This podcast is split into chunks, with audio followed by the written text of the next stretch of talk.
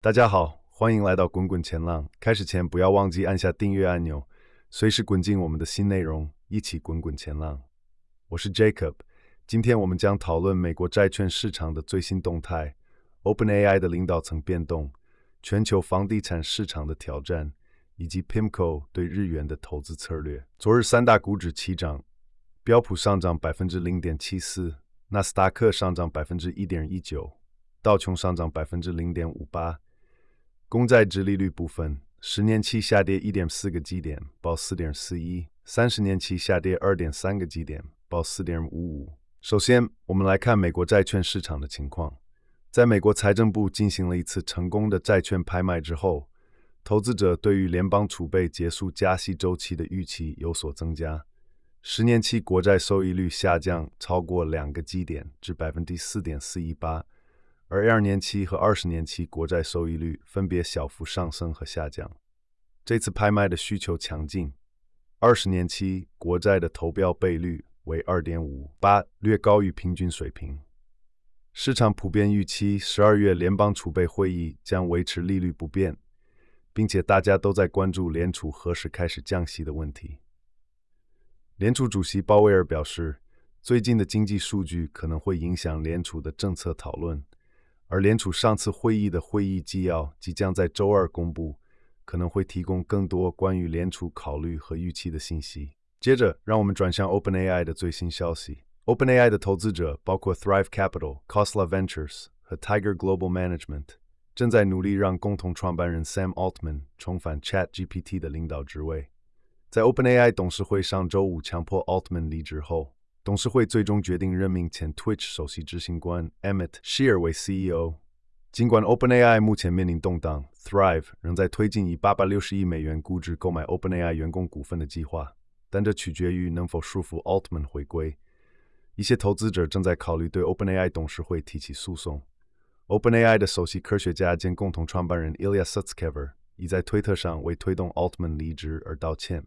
而大多数 OpenAI 员工威胁除非 Altman 回归，否则将辞职。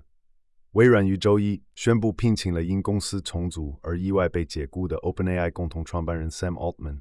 微软 C E O Satya Nadella 在 X 平台上表示， Altman 与 OpenAI 另一位共同创办人 Greg Brockman 及其他管理人员将加入微软，领导一个新的先进 A I 研究团队。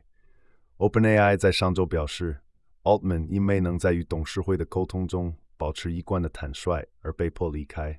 董事会对他领导 OpenAI 的能力失去了信心。然而，有分析认为 ，Altman 被解雇的真正原因是他推动开发更先进产品所引起的紧张关系。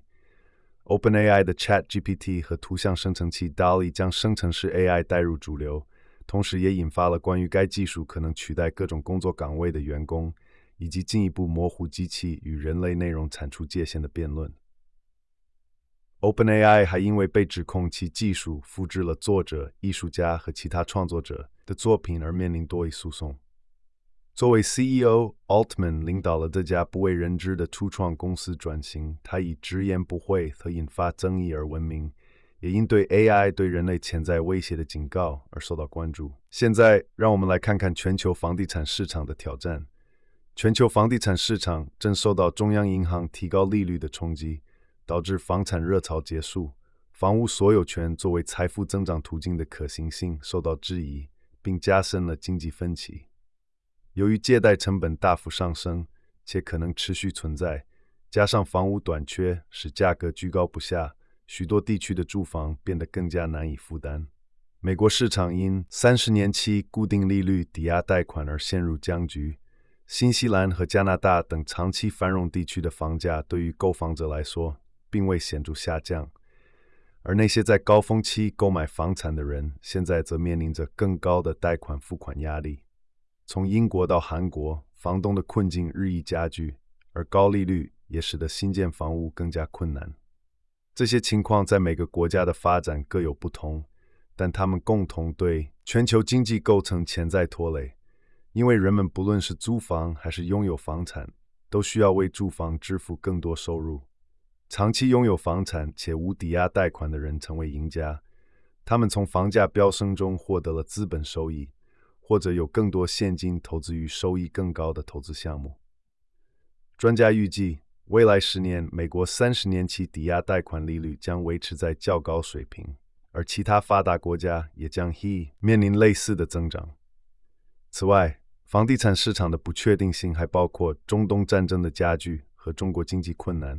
这些都可能导致全球经济进一步下滑，从而减少住房需求并大幅压低房价，造成更严重的财务动荡。最后，我们来谈谈 PIMCO 对日元的投资策略。太平洋投资管理公司正购入日元，预测日本央行将因应通膨压力而收紧货币政策。PIMCO 与日元对美元汇率跌破一百四十时开始建立多头部位，并认为日本通膨持续高于目标，将迫使央行改变或放弃殖利率曲线控制政策，甚至可能升息。尽管日元今年对美元汇率以下跌超过 百分之十二， 成为 G 十 货币中表现最差的，但经济学家预测日本央行将进行政策正常化。日元近期跌至 一百五十一点九 亿美元，接近三十年来最低水平。而杠杆基金对日元的净空头部位也达到自二零二二年四月以来的最高水平。PIMCO 的基金经理 Sheriff 认为，日本央行有必要进一步收紧政策，可能会采取更渐进的方式，包括放弃殖利率曲线控制或加息。此外，日本央行可能会进行干预以支撑日元，特别是在汇率接近一百五十日元时。感谢您的收听，这就是今天的国际市场新闻摘要。我们将继续关注这些故事的发展，并在下一期节目中为您带来最新的市场动态。我是 Jacob， 祝您有一个美好的一天，下次见。